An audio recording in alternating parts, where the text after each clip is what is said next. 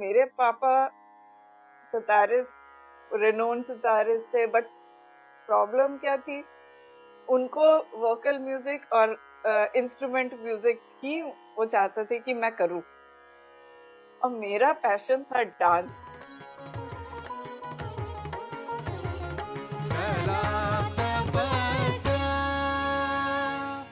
Namaste and welcome to Indian Artpreneur by Kala Tapasya.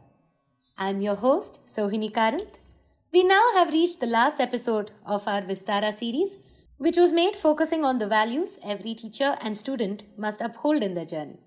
So, on this episode, we have a very special guest from Lucknow who is a choreographer, dancer, a Kathak exponent. And I'm very proud to say that she's also my teacher, Srimati Nivedita Bhattacharya, daughter of Pandit Kamal David. Namaste, ma'am, and welcome to Indian Artpreneur. Coming to our first question You come from a family of artists. Could you tell us how it was growing up in a family like yours? First of all, Sohini, thank you so much. तुमने invite किया और uh, सोचा तुमने मेरे लिए कि मैं शायद uh, इसके लायक हूँ और कला तपस्या के सारे व्यूअर्स को मेरी बहुत शुभकामनाएँ बहुत अच्छा मतलब ग्रो कर रहा है। मुझे बहुत अच्छा लगता है इनके सारे वो टीजर्स देखे अभी मैंने और वीडियोस भी देखे। बहुत सुंदर बहुत अच्छा। Very nice nice. मैंने तुमको बहुत छोटे से में से देखा है। कॉन्ग्रेचुलेशन टू ऑल कला तपस्या मेंबर्स एंड व्यूअर्स सबको मतलब तुमको खास कॉन्ग्रेचुलेशन तुम बहुत अच्छा करिए।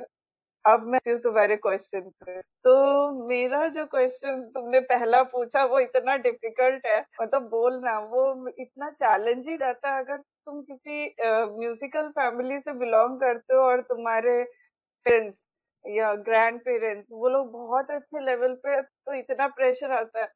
ओ इनका बेटा या इनकी बेटी? ये तो बहुत अच्छा करेंगी वो प्रेशर ज़रूर आया। और उस प्रेशर से मैं ना डर जाती थी कि अरे बाप रे ये कैसा होगा क्या होगा? और मेरे साथ एक प्रॉब्लम थी मेरे पापा सितारिस रेनोन सितारिस थे बट प्रॉब्लम क्या थी? उनको वोकल म्यूज़िक और इंस्ट्रूमेंट uh, म्यूज़िक ही वो चाहते थे कि मैं करूँ। और मेरा पैशन था डांस मेरे लिए वो थोड़ा सा डिफ़िकल्ट होता था उनको कन्विंस करना कि मैं करूँ कि नहीं करूँ।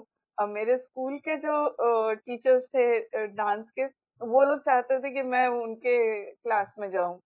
पापा खींच के ले जाते थे, जाओ वोकल में इंस्ट्रूमेंट मेरे लिए वो बहुत मुश्किल था। वो टाइम किसी तरह कटता था। मैं ये प्रे करती थी कि स्कूल में मेरा म्यूज़िक का सब्जेक्ट ना आए, क्लास ना आए, जिससे कि मुझे वो चीज़ मतलब इधर भाग, उधर भाग, वो उधर खींच रहे, वो उधर खींच रहे। थोड़ा सा मुश्किल तो है ही है अगर फैमिली म्यूजिकल फैमिली बैकग्राउंड से तो मुश्किल होता है, बट हाँ मैं तो पीछे रही उन चीज़ में शुरू में, बट अंतरा ने उस चीज़ को अडॉप्ट किया, वो मेरी बेटी है सितारिस।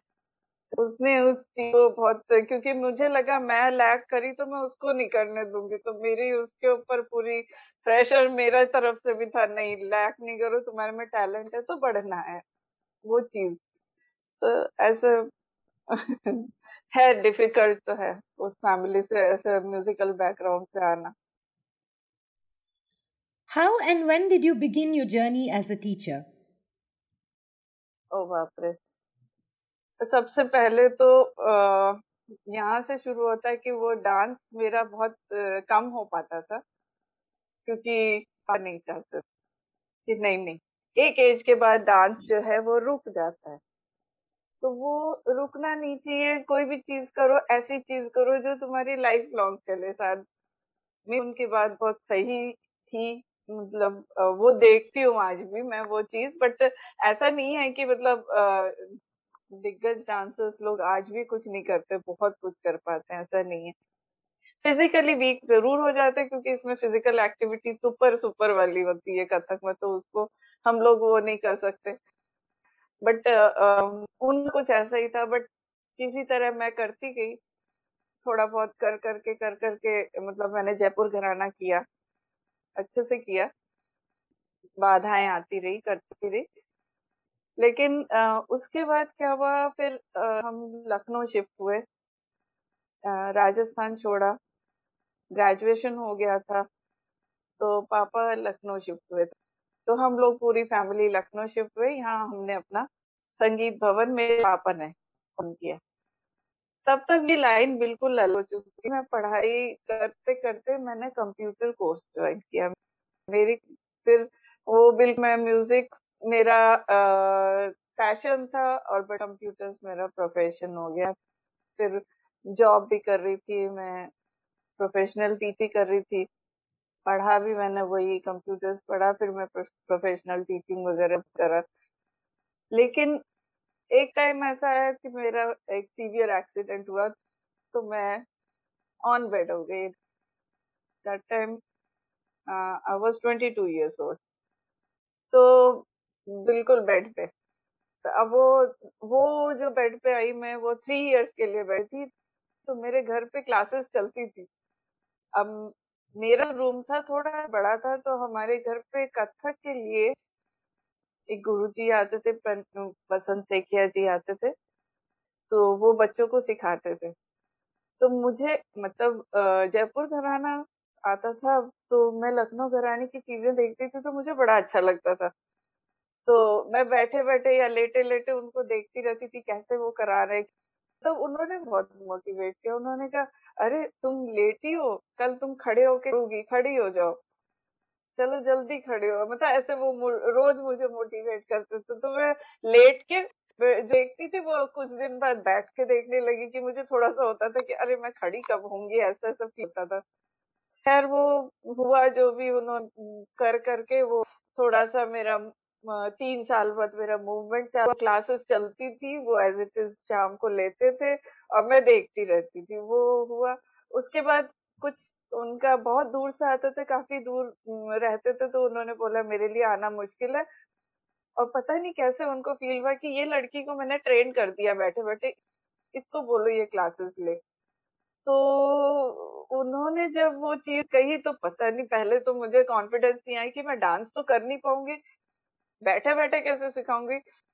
तो मैंने कुछ एक आध स्टूडेंट मतलब आती थी वोकल की, उनको स्कूल में प्रेजेंट करना था कोई डांस तो बोले, बैठे बैठे ही सिखा दीजिए दीदी। तो वो बैठे बैठे मैंने हाँ पैर के स्टेप सिखाना शुरू किया अब वो फटाफट कैच करी। मुझे नहीं मालूम था कि बच्चे कैच भी कर सकते हैं इस ढंग अगर मैं बताऊँ ना कर, करके ना दिखाऊँ और ऐसे करूँ। तो वो बस नाइन्टी मैंने गाना शुरू किया। बैठे बैठे। 92 में मार्च में वॉक करना शुरू करी। क्योंकि बैठने वो वॉक भी मैं क्रचेस से किसी और चीज़ लेके, सपोर्ट लेके, स्टिक लेके सीखी। तो ऐसे करके 92 से मेरा start How have your gurus inspired and influenced your journey as a teacher? और वो मुझे रोज कहते थे, उठ जा, उठो, तुम करोगी, देखो करोगी, ले तो मैं ले, लेटे कई मतलब तीन साल में बोल रही उसी रूम में वो आते थे, क्लास लेते थे, मैं लेटे लेटे देखती थी कुछ महीने बाद वो जब इतना बोलते थे तो मैं फिर बैठने लगी बैठ के देखते थे क्योंकि काफ़ी ऊपर आई पूरे कवर्ड थी प्लास्टर, नीचे से पूरा प्लास्टर चढ़ा हुआ था। तो वही अब बैठे बैठे देखे, फिर धीरे धीरे फिर उससे स्टिक एंड क्रचेस लेके खड़ी हुई। तो मतलब वो चीज़ उन्होंने बहुत इंस्पायर किया कि खड़े हो, तुम कराओगी, सिखाओगी। बस ये है कि बैठ के ही सिखाती हूँ, अभी भी ज़्यादा कर नहीं पाती हूँ बट हाँ करते हैं बच्चे कोशिश करते हैं। हम्म। तो ये बहुत बड़ा इंस्पिरेशन उनका था।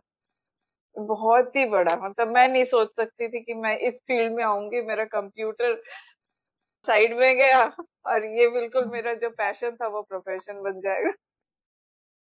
From your experience Could you tell us if there was any situation where one of your teaching methods didn't work and how did you go about it? वही मैं सेम थिंग ना सेम पोजीशन बेड से उठी chances तो कोई दिक्कत नहीं हुआ कि हाँ मूवी सॉन्ग करा दिया, कर दिया।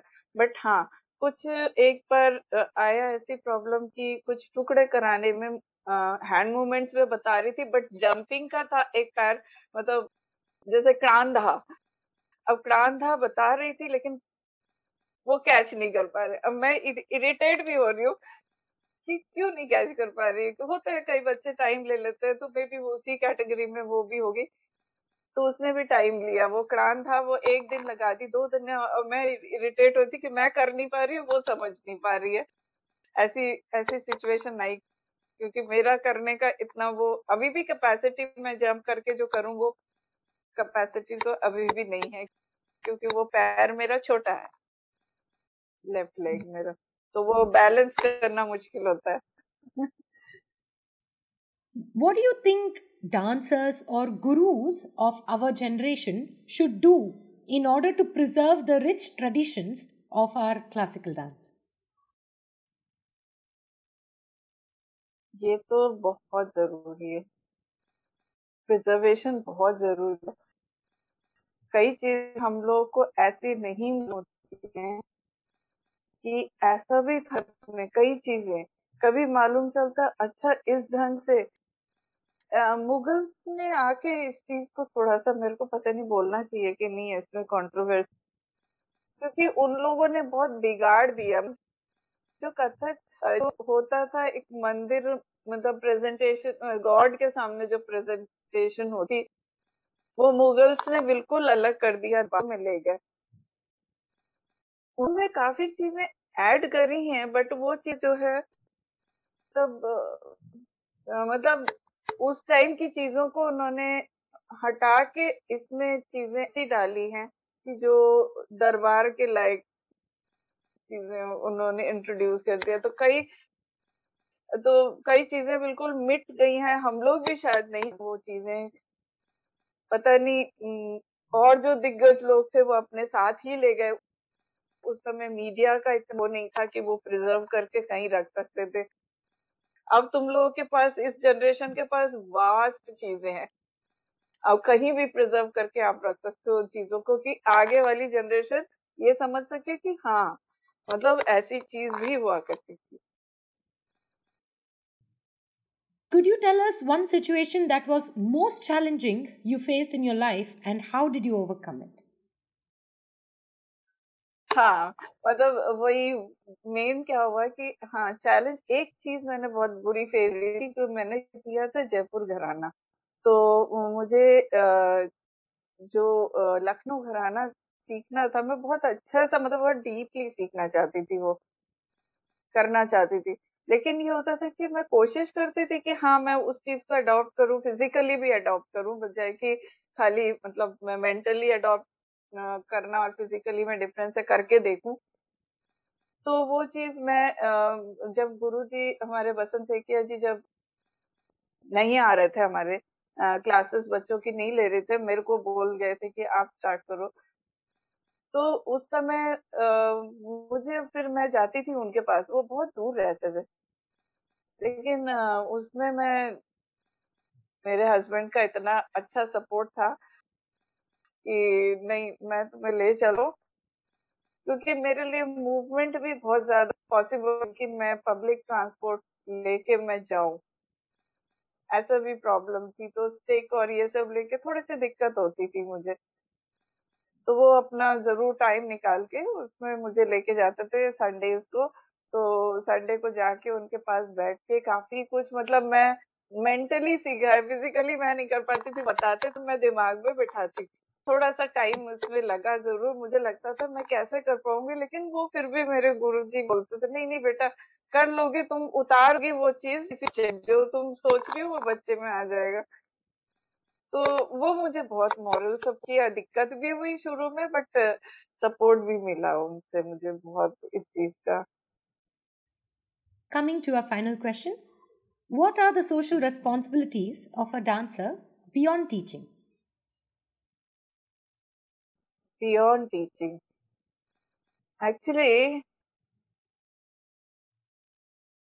हम लोग का जो मतलब हम लोग जो डांसर्स होते हैं बहुत लाइवली होते हैं प्रेजेंटेबल होते हैं प्लस इमोशंस मूड सब जानते हैं क्योंकि हमारे को वो सिखा दिया जाता है भर दिया जाता है कब हंसना कब रोना कब बोलना तो ये चीज़ ना अगर हम अपना लाइवली वो चीज़ रखें तो आप आसपास के जो स्टूडेंट्स है और भी लोग हैं उसको पॉजिटिव वहाँ पे वाइब देनी चाहिए मेरे हिसाब से कि हमेशा पॉजिटिव वाइब्स रहे। आपको कुछ चीज़ नेगेटिव भी लग रही है आप उसको अवॉइड करो। अगर पॉजिटिव वाइब्स दोगे तो वो तो मतलब वो सोशली आप इतने आ, अच्छे कहलाओगे कि हाँ आप एज ए डांसर भी बहुत अच्छे हो बट सोशली आप आ, लोगों से भी उतने ही अच्छा मतलब आपका वो चीज़ है। तो लोग आपको फॉलो करते हैं कि हाँ कितनी अच्छा देखो कितनी परेशानी में भी वो हंस रही है वो मतलब अपना सब कुछ कर पा रही है। तो वो मतलब अपनी परेशानी मत दिखाओ अपनी कोशिश करो कि लाइवली रहो और कोशिश करो कि आसपास के लोगों को भी खूब पॉजिटिव रखो। और लोग ही नहीं एज तुम तो जैसे पेट्स को भी खूब अच्छा वो रग, वो करती हो तो वैसे हम लोग भी हमें भी अच्छा लगता है कि हाँ और लेकिन घर में पेट्स नहीं रख पाते क्योंकि केयर करने में थोड़ी दिक्कत, हम बाहर बाहर ट्रैवल करते तो उनको छोड़ना कहाँ छोड़े ये। तो लेकिन स्ट्रीट वालों को हम लोग खूब वो करते तो मतलब सब चीज़ें तो ये नहीं कि आप सिर्फ़ सिखा रहे हो, आप आसपास की चीज़ों को भी वो कर सकते हो, उन लोग से कनेक्ट हो सकते हो अलग अलग तरीके से। बट सबसे बड़ा पॉइंट होता है आप पॉजिटिव रहो और खूब और रखो। ये सबसे आप अगर किसी को खुश रखोगे हमें सब लोग खुशी देंगे और आप जुड़ेंगे। और हम्म। वो जुड़ना भी बहुत इम्पोर्टेंट है। लेटर होता है कि आपसे जुड़े कुछ ऐसे लोग भी होते हैं जो कभी डांस नहीं किए होते लेकिन वो फिर आप लोगों का वो देख के वो फील करते हैं कि नहीं हमें भी कोशिश करनी चाहिए। अगर डांस इतना अच्छा है कि मतलब हम खुश रह सकते हैं तो फिर हम लोग क्यों नहीं करें? कई बहुत लोग होते हैं डिप्रेस्ड होते हैं तो उनको भी निकल के लाओ उस चीज़ से तो ये चीज़ मैं काफ़ी करती हूँ, बहुत जने होते हैं ऐसे, बहुत डिप्रेस्ड होते हैं। तो उनको अलग ढंग से निकालते ज़रूरी नहीं है कि कथक ही सिखाया कुछ नहीं कुछ छोटी छोटी चीज़ें बता दी उनको सिखा दी। तो वो धीरे धीरे धीरे धीरे फिर अपने अपने ट्रेंड पे वापस ले कथक पे ले कि आपके मूवमेंट्स बहुत अच्छे होंगे। तो बड़े खुश होते हैं कि हाँ अब हम कथक सीखने के लायक हो, हो गए हैं हम कर सकते हैं बिल्कुल कर सकते हो। ऐसे बहुत जन है। तो मतलब ये डांस का ही एक पार्ट है बट अपना प्रेजेंटेशन कैसे रखो कि सब जुड़े आपसे। ये चीज़। Thank you so much, ma'am, for taking the time to speak with us and impart your knowledge to all of us. It was truly inspiring to converse with you, and I'm humbled. Thank you so much, ma'am. Thank you from Kalatapasya. Thank you, Soini. Thank you so much. God bless you. Just go ahead. Blessings and best wishes from me, my side, and Sangeet Bhavankar. so I hope this interview with Guru, Srimati Nivedita Bhattacharya, was insightful and hope you enjoyed this episode. Don't forget to subscribe to our podcast and for more information, log on to our website www.kalatapasya.com. We shall be taking a four week break after this wonderful series of Vistara. We shall catch up soon. Namaste. Kala